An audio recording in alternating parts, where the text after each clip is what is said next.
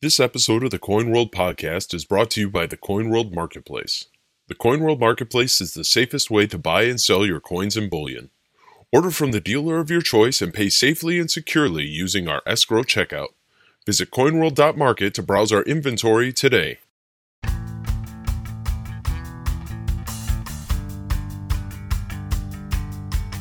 Welcome to the Coin World podcast.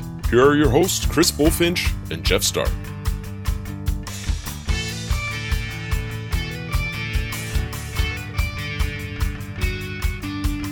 Welcome to the Coin World Podcast. I'm Chris Bulfinch. And I am Jeff Starck. We had the pleasure of speaking with Allen Berman, a coin dealer who specializes in papal material and also has his own little kingdom, which we'll discuss later in the episode.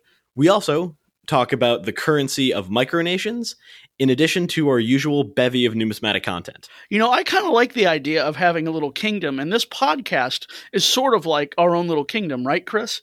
So, sure.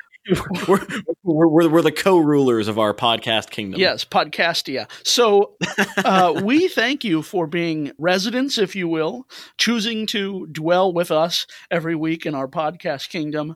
We thank you for that and implore you, if you have not yet, please subscribe so that we can bring more horrible puns and jokes like that that you just heard uh, in in coming weeks. Let's talk about those micronations, though. That's one of my favorite topics numismatically because there's actually an organization. I don't know if it still exists to to some degree, but the Unrecognized States Numismatic Society.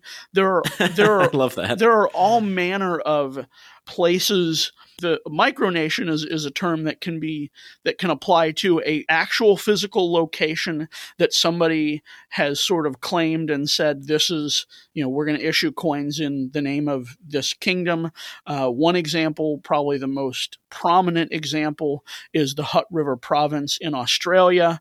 Back in the 70s uh, a family took this land. They through some interpretation of australian law they decided that they could claim sovereignty over this land, and as such, they issued passports and stamps and, and coins. And there's even uh, the family continues to this day to issue coins and other collectibles for Hutt River Province, nowhere near the abundance that were issued, say, in the 80s and 90s.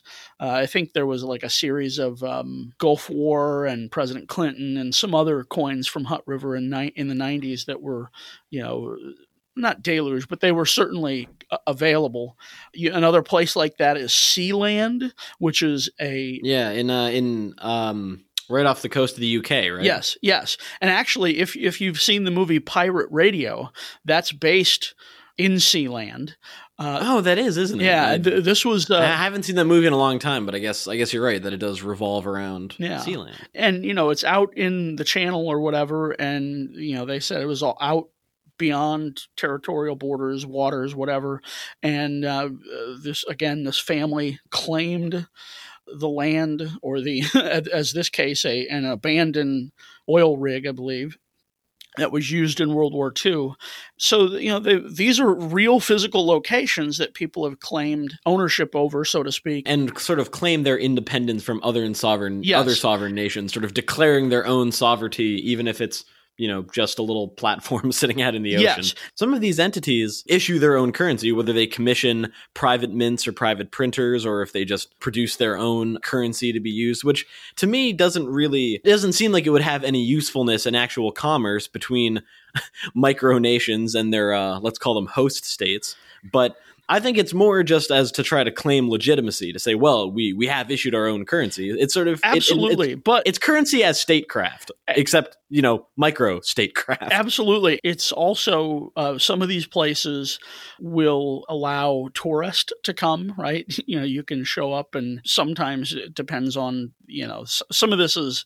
Uh, I think happened more so earlier on in the realm of of these places back in the 70s and 80s but you know you could show up and and actually buy the money uh, or the passport at a physical location not so much sealand because you know, it's, it's darn near inaccessible interestingly I, I just looked into it sealand actually was not an oil rig it was interestingly a uh, an anti-aircraft gun emplacement okay. originally. Okay. I guess they they constructed little turrets uh, on these platforms in the ocean, and I guess during World War II, I gather the British government created a bunch of them and I guess yeah, beginning in the this... 60s, I guess they seized it for pirate radio broadcasts. Yeah, thank you for the correction. We don't sure. certainly don't want to have misinformation.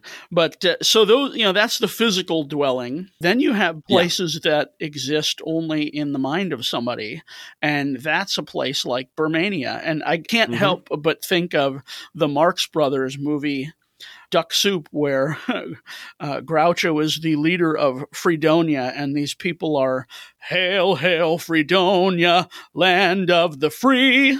Allen has created this um, story or stories, multiple stories surrounding the origins of this fictional nation state that, uh, of course, of, of which he is the head and his wife is the queen and, you know, the son is the prince. And he apparently there, apparently Birmania has a number of citizens. Yes, you, you can uh, become an honorary citizen. It is not easy. Uh, it is not, I, I don't, I don't know that there's any cost. I think it's just, you might have to um, be generous as far as picking up the tab or something. I don't know. it's it's, it's you know, uh, but they do have they do have annual celebrations at the New York International Numismatic Convention. The Saturday night of the show, there's a, a small gathering for those subjects and those would be subjects and those who would subject themselves to the gathering. I, have actually been to one of those. It's it's pretty fun. Uh, there's oh, it seems like a great time. There, there's baklava. Usually there's a, a historical. Uh, there's always a historical presentation expanding and exploring the the nation of Birmania's uh, just storied history. So, you know, it, it is fun. It is an iteration of, um, you know, blending of the hobby with, with history and being creative. It's not for everybody. Some, I, I know some people sort of poo poo it or look down upon it, but, um, well, and hey, you know what? I'll say this anywhere, I'll swear allegiance to pretty much anything if there's good baklava involved. I mean, I'll, I'll go to some pretty extraordinary lengths for that. And I'll say this there are also some pretty interesting numismatic and exonumic items associated with Birmania. Oh, I yes. actually recently acquired a Burmanian horse cart token, um, which apparently, I guess Burmania at one time or another had a horse. I'll have to try to dig up the history sheet of the uh, the the horse carts and, and, the horse of Burmania. I'll have to dig that up. But I did acquire a Burmanian horse cart token, which was uh, minted by our friends at the Osborne Mint one of our very first interviews was with a representative, yeah, Ken, uh, Ken Shaner, yeah. from the Osborne Mint, and and when he when Allen mentioned to me that the they'd been struck there, I said, "Hey, that's kind of cool. I actually I know a little something about the Osborne Mint. Yeah, so and I've been to the Osborne some, Mint. It's it's pretty fun. Pretty neat. yeah, yeah. It's it's very cool. So I guess the point being that there are all kinds of ways that you could collect the currency of micronations, and you wouldn't even necessarily have to to collect it by micronation. If, for example, you found that a couple of micronations, or at least one in the case of Birmania, uh, had contracted the Osborne Mint and you're interested in Osborne Mint material, then, you know, that would be one avenue or sort of one theme by which you could collect some of this material. One of the most popular ways of collecting coins of micronations is to collect one from each. Yeah. You, know, you could get a conch dollar from Key West. I have one of those. I found that in the last couple years reasonably priced. I was thrilled to find. They were made in like 1972, 73. Key West itself, I've never been there. I have a friend who lives there. They're known for their independence, streak of independence, if you will. Very much love the island home and venerate it, you know, more so. I, I think they're, they're Key Westers before they're Floridians, right? There was a series of, the, I think they're like pewter. They're, they're sort of crudely made but they have the conch the animal, the shell, you know, that what you would expect from a tropical location on the design. My favorite, though, is the series from Purple Shaft to Land. This was a, a satirical set. I love that. Issued by a coin dealer. The name escapes me at the moment, but we're going to provide links in the show notes because I've written about this before. Uh, the dealer was surveying the numismatic landscape in the early 70s and decided to satirize just the overabundance at the time. Now we look back and go, but uh, you know, then what what he saw as the overabundance of commemorative only issues, and so he created this series from Purple Shaft to Land, multiple denominations, a twist, a nudge, I, can't think of some of the other, but yeah. but there, there's a cute story behind it, and he he talks about how these coins can never lose value because they're worthless to begin with. Um, you know, I, I found at the uh, Michigan State show in 2018 in November 2018 I found a couple pieces of those and and got them then. I've I've had a couple other pieces before then, uh, and most of this material is fairly accessible as well. I mean, I, I don't think m- most micronation currencies don't command massive premiums in the market, do they? No, and I mean there are some that are I won't say unique, but nearly so pretty rare in in gold. But you don't have to go uh, for the gold, you can certainly look for the silver or the uh, base metal stuff. And you can put together a nice collection, I think a representative collection of more than a dozen micronations for $250 and, and probably, you know, a couple dozen coins for sure and if you expanded that to $500, you could get quite an array. You know, get a piece from Hutt River, get get something from Sealand, get something from Purple Shafty Land, Bermania. They're easy to find. Buck Island is another piece I found at a local show. One buck. Yeah, I mean, it's kind of it's kind of amazing when you consider most of these items, as you mentioned, have relatively small mintages, at least as compared to issues of more I, I don't want to say more legitimate nations, but that, that seems like well, the, but, uh, but th- like those more more powerful nations. Those nations. Uh, recognized by the United Nations, you know, friend. right? Yeah, yeah. You know, you're, you're, not going to find more official, more the, uh, more powerful. How, however you want to conceptualize it. It seems like a lot of these issues are relatively rare compared to you know traditional national coin issues and they sort of have circulated to shows you know that might be very far from their point of origin whether coin shows or into the hands of coin dealers you know who are quite far flung like i said from you know from where the, the nation is or where the material was produced I think that is kind of interesting. I mean, in, in, a way, you know, it's it's getting the word out to a, a broader audience than you might normally expect sure. about your micronation. And yeah, it also and it offers an interesting, sort of quirky and accessible collectible. So it's fun material. They absolutely are interesting and quirky and fun. But as you know, you know they are intended for collectors uh, generally. And um, I, I even have a set of paper money from Hutt River that I got. You know, I figured I'd write about it or something at some point. These are geared to collectors, but as you say, I like micro statecraft, if you will. So that's the micronations discussion. Let's go talk yeah. about some rare coins that are from a fairly legitimate nation, I would say, the United States. That's what's happening this week in history. We go yeah. from we go from the unofficial sort of side of things to the very official. What was happening this week in numismatic history, Chris? We're early March in the past. It's something we've talked about before. Uh, I won't keep you in suspense any longer because it was on March 3rd, 1835, that Congress established the branch mints at Charlotte, North Carolina, Dahlonega, Georgia, and New Orleans. That was an auspicious day because that helped give new minting authority and power for the young, then, you know, nation barely 50 years old. That has led to the creation of some very prized collectibles. I know there are specialists who who just do branch mint stuff, right? And and most of that's gold, right? So the Charlotte and Dahlonega gold issues are very rare, and if you look at their catalog values, they're very valuable. You can find even even gold dollars and and you know lower denomination gold coins, which are usually fairly accessible price wise. You're basically paying for the precious metal which is you know their gold dollars and, and quarter eagles and other low denomination gold coins don't have a lot of metal in them. They're fairly small yeah. coins. So the actual your actual gold weight on those coins isn't very high. So paying for the gold and usually a modest numismatic premium above their intrinsic value sometimes those lower denomination gold coins are some of the most accessible federally issued gold that people can purchase. But in the case of in, Charlotte in, and Dahlonega, yeah, when you're you're talking, it's those, it's a totally different game. Yeah, you're talking those struck at say Philadelphia that are common. Yeah, yeah. In, Philadelphia mint pieces tend to be very common, but some branch mint pieces are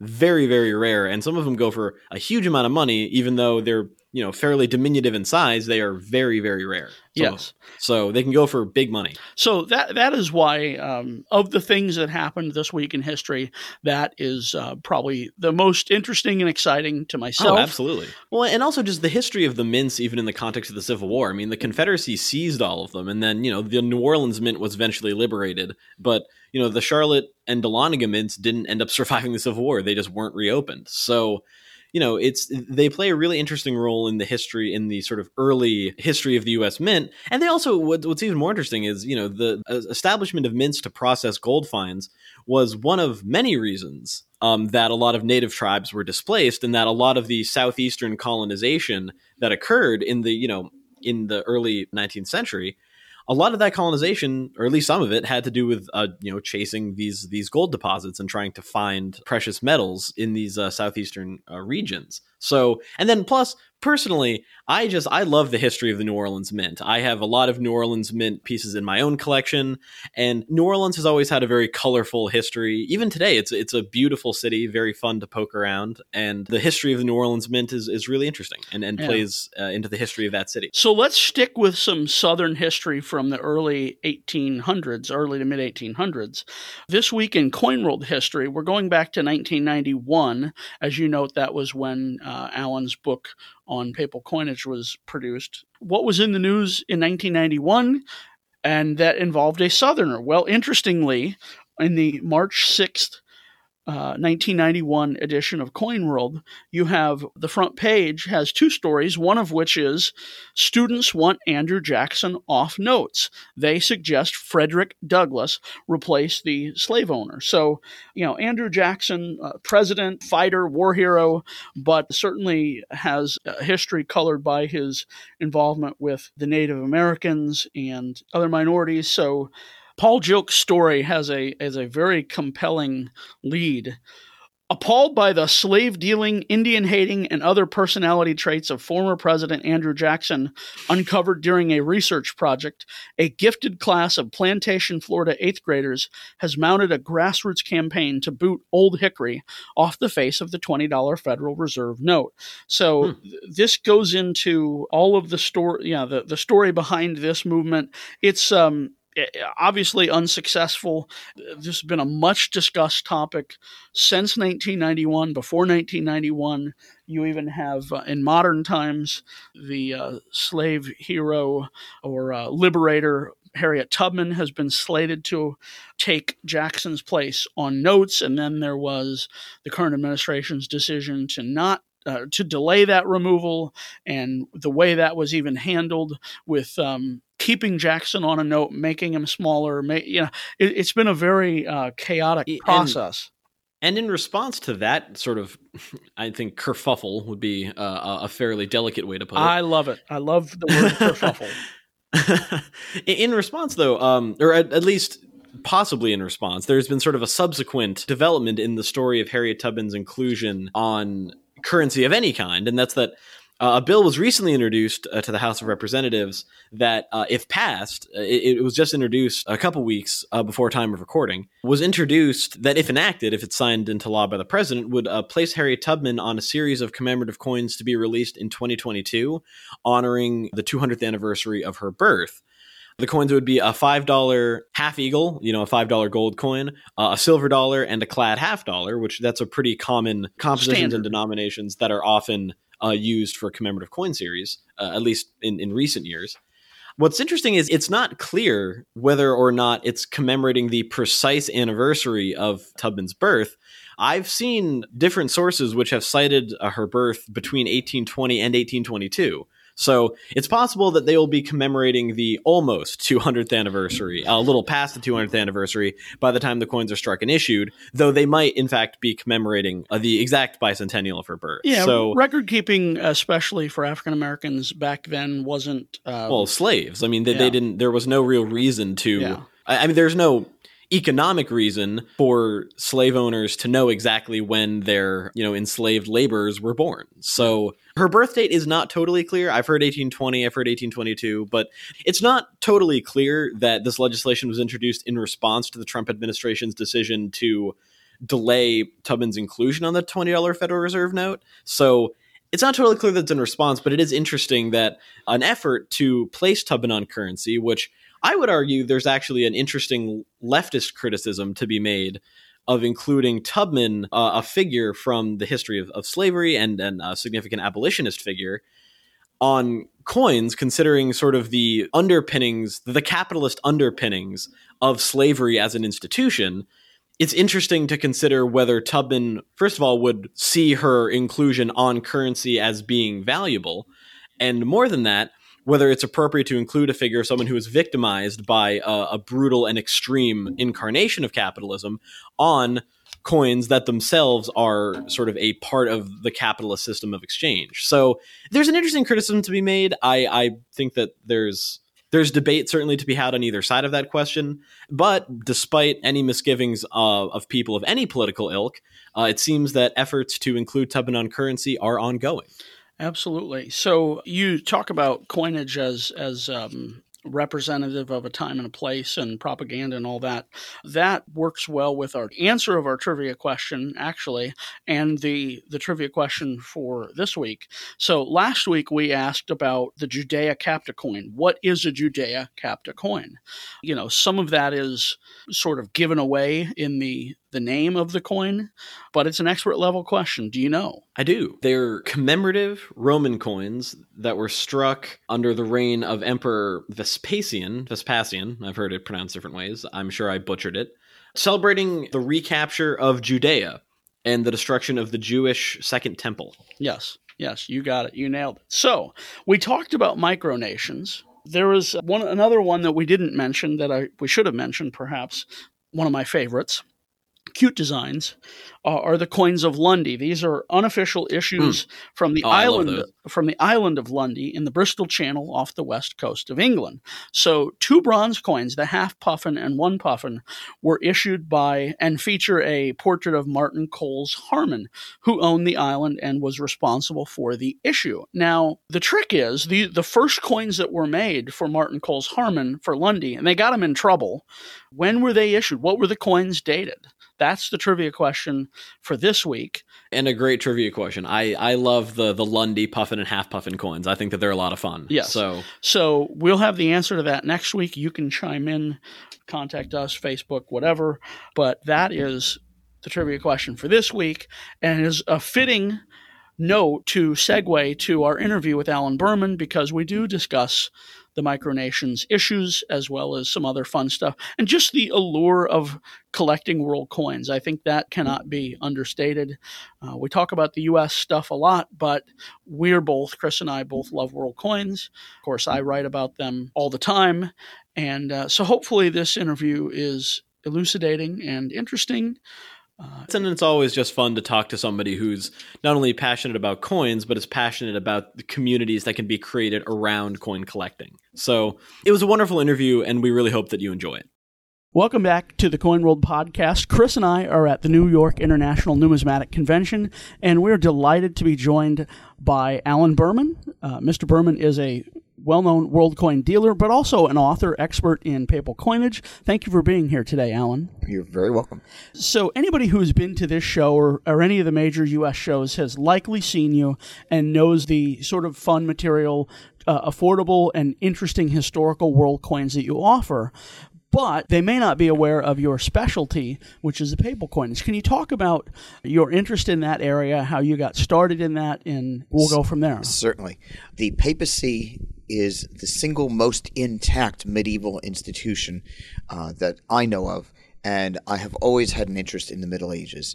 Um, in fact, I am the ANA instructor for medieval, and I write the, the medieval column for the numismatist. I love the Middle Ages, and the papacy still survives. In addition to that, I love large milk chocolate looking copper coins and there's a large quantity of that material that the papacy struck. And the uh, third reason I got involved in papal material is I love Baroque art. And, you know, this is basically material, not just coins, but uh, architecture, painting, sculpture from the 1600s. And you really see a lot of that with papal material. Was that interest in medieval history and the Baroque and all that, is that what brought you into coinage, or did this grow out of that? I would say coinage brought me into history. When I was 10 years old, I was a C student in history. I started collecting world coins and became an A student in history. Coins really sort of saved my academic life. Then once I got into it, it just took off. My interest in Baroque art, that did not happen until I was an undergrad and took art history, which was definitely, I'd say, my favorite course. And your introduction to coins was at 10 years old. Uh, about how many years ago was that? Uh, well, I just turned 60. So. Oh, happy birthday. Yeah. and uh, so I know that you, uh, when did you transition from that collector phase, though, into the dealing side of things? I have been full time since 1981. However, I did part time work as a cataloger for a few years before that. So I guess late as an undergrad, I, I began that transition. Uh, I have not quit collecting, though. Uh, I am still a passionate collector. Papal coinage often makes reference to really fascinating episodes in the history of the Catholic Church as an institution. For example, in 1963, the Sede Vacante um, inscription referenced the vacant seat, the, the, yes. the, vacant papal seat. What are some other instances, both in the Middle Ages and in a more contemporary context, of really interesting episodes of papal history playing out on their coinage? Well, involvement in the papacy trying to negotiate peace. That was certainly mentioned on a number of, of issues, but they also have various biblical scenes on them. You have Noah's Ark uh, sitting on top of a mountain. You have John the Baptist preaching to, you know, to the masses. The Annunciation, you find that, and you find the Nativity. All these scenes are depicted on papal coins. And I know uh, from my collecting experience and interest in world coins that there are a lot of the designs that you reference are available on affordable modern stuff, you know, from the 1950s on to now. That is true. What kind of were some of these themes and stories being told on the earlier coinage? Oh yes, yes. You you have a wide variety of these stories in the 1600s, some of it just beginning in the late 1500s. In the 1500s and earlier, most of the images are fairly static. You didn't actually have scenes of things going on too much. Certainly not as much in the early 1500s. Began a little bit later. For somebody who comes to collect these coins. How are they coming in? Is it somebody who's Catholic and they're looking to celebrate their faith? Is it somebody who's you know familiar with the Bible story and is, is looking? You know, it's not somebody that the one country collector, one coin per well, country, is going to dive into. people who collect papal are a great mix. Some of them are faithful Catholics that want to have that as a, a focus of their spirituality, but a great many people are not even Christian, but they love the art just papal coins have great art. And there's such a rich history of decades, centuries yes. of, of coinage to well, pursue. Papal coins go back at least to the 700s AD. Yeah, so we're uh, and, and they're still being years. made today. Oh, absolutely. I, I have gotten papal coins, Vatican City coins, in my pocket change, not just in Vatican, but I've also gotten them in pocket change in Italy. They're yeah. legitimate circulating money. That actually segues well into something I was curious about. And to what extent did, it, throughout the centuries and in our present era, to what extent did Vatican coinage circulate, and how did it interact with sort of the Italian economy? If a papal coin shows up in someone's change, is it accepted at a shop in Rome or elsewhere in the country? Since Italian unification ended the papal state, then in 1929 it was restored in the Vatican City, which is very small. There's a monetary convention between Italy and Vatican City, and any Vatican coin from that point on was good anywhere in Italy. And now, of course, the uh, Vatican uses euros, and you can go and spend a Vatican euro in, in Belgium or Finland for that matter. Yeah. However, it would be from a from a financial standpoint, it would be unwise because so much of the modern Vatican coinage sells at such a premium. Yes, since the Vatican went euro, there have been almost no Vatican coins actually placed in circulation. Before it went euro, they made sure that there was a reasonable quantity actually circulating. Yeah, and and this uh, policy, which was changed about five years ago or seven years ago, led to there were fights breaking out in the lines to get the Vatican annual sets. I mean, the, for a couple years in a row, it was it was very crazy. I'm disappointed to hear that. I did not know about the fights. yes, yeah, you would not expect. You know, you think of. I mean, San Marino has Serene in the name, not Vatican, but but you know this this. Right. Well, San Marino contra- has a very similar phenomenon in terms Correct. of the rarity of the euros. They really have quite a premium. Yeah, the uh, the European Commission uh, stepped in at some point and mandated the Vatican actually issue a small number of coins in circulation at face value. So I think and that legitimatizes the coinage. Yes, so yes. that's a very good thing. Yeah, there were there were fifty cent pieces for several years being issued, but for the most part, you know, for many years in the Euro era, it was all just the sets. Now, right, and to this day, you can actually buy the uh, 50 euro cent Vatican pieces in little cards separate from the mint set. Oh yes, yes, and and of course the the Vatican, like so many of the eurozone countries, can can and does celebrate up to two circulating commemorative designs every year as well on the two euro. That's a big interest for you in numismatically, the, the Vatican coins, the papal coins. What other things, because you did say earlier that you still are a collector, what other things do you collect at Well, I, I want one coin of every monarch that ever lived. Now, I'm sure you would say, well, Allen, you can't do that. That's not possible. The, you know, the Smithsonian couldn't even do that the whole objective is not to ever finish. I don't want to be 95 years old and suddenly realize my hobby is done. I don't collect investor quality coins. I want coins that I can teach with. Just nice middle grade coins that if I'm out in Colorado Springs at summer seminar, I can pass around class and communicate with. I don't invest in coins. I don't think coins are a good investment. They are tokens of history. They give us a frame of reference as to where we stand in civilization. Which monarch are you seeking out right now? Do you pick one out and try to find a specific monarch, or if you happen upon one you don't already have, do you acquire it? I am not that systematic about it. it might sound very humble, but what I am looking for right now, based on a conversation I had with a, a friend with connections in Spain, is I don't have a circulating coin issued during the reign of the new King Philip in Spain. Just in the last couple of years. Yes, brand new king, and I, you know, I still need to get a coin of King Philip. It might only cost one euro, but I want one coin of every monarch, and he's a new monarch you really highlighted the thing to me that I think speaks to the perennial appeal of world coins. That is a, a, sort of a talisman of history.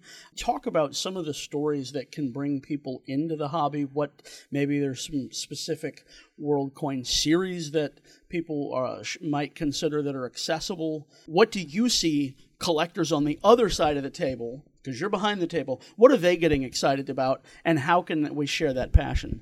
Well, a lot of them want their ancestry. That is a very, very common approach.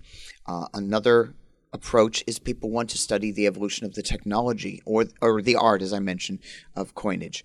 You can definitely see a, a change in style of art. You can see the Renaissance, you can see the Baroque, you can see the, the neoclassical, you can see all sorts of modern art, which I don't completely care for.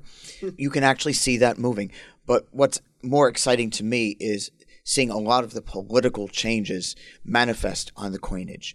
Just looking at French Revolution, for example, you see the king first the inscription is changed from Latin to French. Then, even more dramatic, when the king is removed, they put a tablet on the coin, a simple rectangular tablet that says, All men are equal before the law. That is such a great piece of historical evidence for the evolution of civilization. That is exciting. After the Bolshevik Revolution. You see on something called the worker ruble, the industrial worker pointing out to the sunrise, uh, pointing out the sunrise to the agrarian peasant who is looking somewhat skeptical. And you find, uh, you know, uh, workers of the world unite.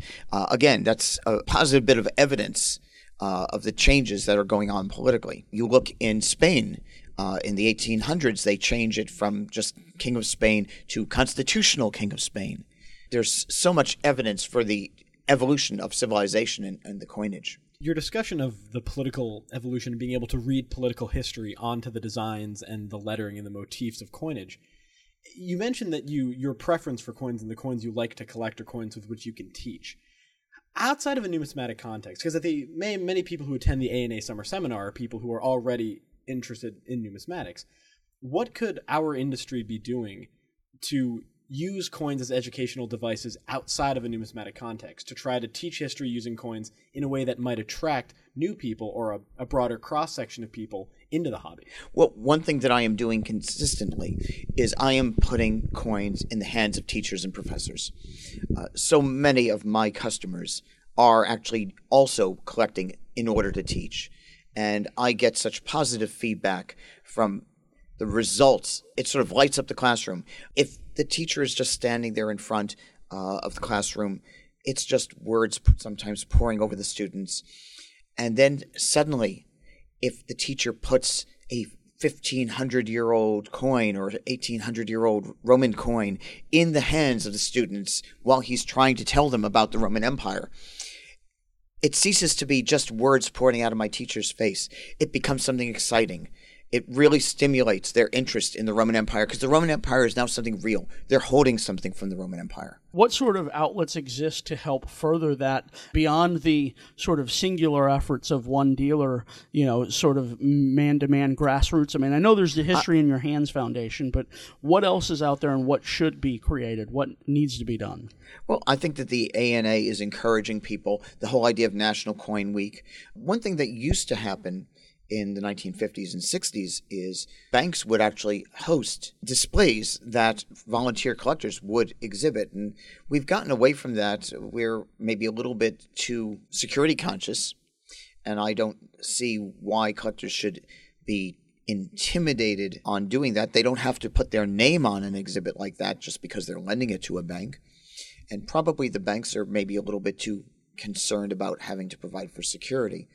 But where we, the dealers and the collectors, can come in is more public exhibits, I think. An average person is just walking by a glass case with a thousand year old coin, or even a coin from the 1800s from the United States. It's going to make them stop and think and ask. To the extent that you use coins in an educational role and you've, you've lent coins to professors and, and things like that, what can professional historians who want to enrich a work of economic history have you seen coins utilized in a in a broad array of historical works, or do you think that other oh, yes. historical works would benefit from a sort of an infusion of numismatics? I, I have certainly seen numism- uh, numismatic evidence used by mainline historians. I will admit, knowing a great many historians, that a lot of them are intimidated by numismatic evidence, and it is up to the numismatists with one foot in the academic world to share their knowledge with the greater academic community. There's been some anxiety in the industry about uh, a perception that you know younger people aren't engaging with the hobby and that you know it's becoming a little bit parochial and it's not a, it's not a, quite a part of the culture in the same way that it used to be. People imagine people collecting you know buffalo nickels in a little you know cardboard Whitman album is that a concern that you share at all or do you think that ever since the 1970s people have been saying to me you know there's no young collectors no no young collectors there's no young collectors. And ever since the 1970s i've been seeing young collectors every year entering the hobby. It's gloom and doom in words but it doesn't bear reality. I am seeing a great many people who are much younger. Um, i'm being interviewed by two younger numismatists well, one anyway. Speak for speak for Chris. so I'm long in the tooth at, at 40. Haven't been at Coin World 16 years. uh, but there are a great many more young collectors than we like to acknowledge.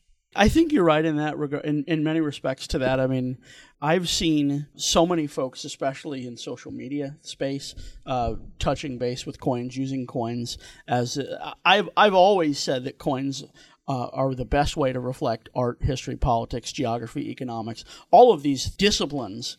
And, uh, you know, your go by your booth and that's the best proof there is because you have you know 1300s uh, you know, coins from the 1300s from this ruler in this era, and there's, you know, you get to pick through, and ooh, this looks really cool, and then you've got a modern Polish zloty, and there's everything in between and beyond. Yeah, and another thing that can be done, and it's not by numismatists per se, is interdisciplinary exhibits at museums are great. I remember just walking in a room at the Metropolitan Museum of Art, uh, seeing displays of uh, armor, and seeing a coin depicting someone wearing armor on display with it. I don't know if that particular exhibit is, is out there today, uh, but those kind of interdisciplinary exhibits really spread the word. So let's talk about we're here in New York. Uh, how big of a show, how important of a show is New, New York International for for you? And there's a lot of folks out there that are bidding in auctions and spending tens, twenty, thirty thousand dollars. That's not the case when I come by your table. No, and those kinds of coins represent a tiny, minuscule aspect of the numismatic market. They might gobble up a lot of money, but they're not what most people collect at all the average ancient Roman coin can be had for a single digit. So that kind of a level is, is just not representative of most coins being collected today. And probably one of the rarest items on the floor that is eminently affordable are the ever elusive horse cart tokens from Bermania. Ah, yes. Well, Bermania is basically designed to put a smile on people's faces. Uh, it was an inside joke when I was in junior high school, uh, a country I made up. And I just started writing funny stories set in this kingdom and have struck a number of coins and tokens and medals to illustrate the short stories. It's only the extra ones that actually can get sold when people go to attend my stand up routine as the King of Bermania, I hand them out for free. Yes, but that speaks to an area of the, the hobby that's always fascinated me when it comes to world coins is the number of fantasy nations, micronations. You know, Sealand is a legitimate physical space and place, and there's a story of these this family that went and claimed it, and they issued their own coins, and and that's just one of the you know the many that's a real place yours is something that exists up up here as i point right. to my mind now bermania is probably the oldest micronation based in the United States. We date to about 1974. With the advent of personal websites, there have now been a great many people creating micronations that simply exist on, on the web. The internet has really facilitated that hobby. And probably besides Sealand, I think the other physical space, physical place that's most notable is Hutt River Province and Hutt River Province is actually a very large entity. Yeah, uh, down in Australia. Yes, having read a, a, lot of the legal hi- legal history of the Hutt River Province, there's actually some pretty good argument that it's a legitimate country. Yeah, I, I Australia just, accidentally acknowledged it at one point and sort of regretted it. Whoops! I, yeah, but I don't think the until the United Nations gives sanction or some other governing uh, international body. There's, but but they have a, a plethora of coins, and just oh, like oh, yes. Sealand, you know, your series is much more limited in scope. Yes, we do not exist primarily to strike coins. We exist primarily to have parties and write funny stories and share those stories. And the listeners, unfortunately, aren't going to be able to have attended necessarily the the big event. It's always on Saturday night here in New York, right? And uh, usually there's baklava, if I recall. Yes, it's that's a Bermanian national dessert, and and you, it doesn't get much better than that. I will say I love my donut plant donuts, but and Jeni's ice cream, which isn't here in the city, but anyway. uh, and you are dressed sometimes Barbara is dressed and and yes, Her Majesty. Her Majesty usually comes in, in proper royal attire. And I come prince, in. Proper, will the prince be coming? Or? Um, he he may be this year. This year we will be um, having an ennoblement, and he will also be in, in prop, proper noble attire.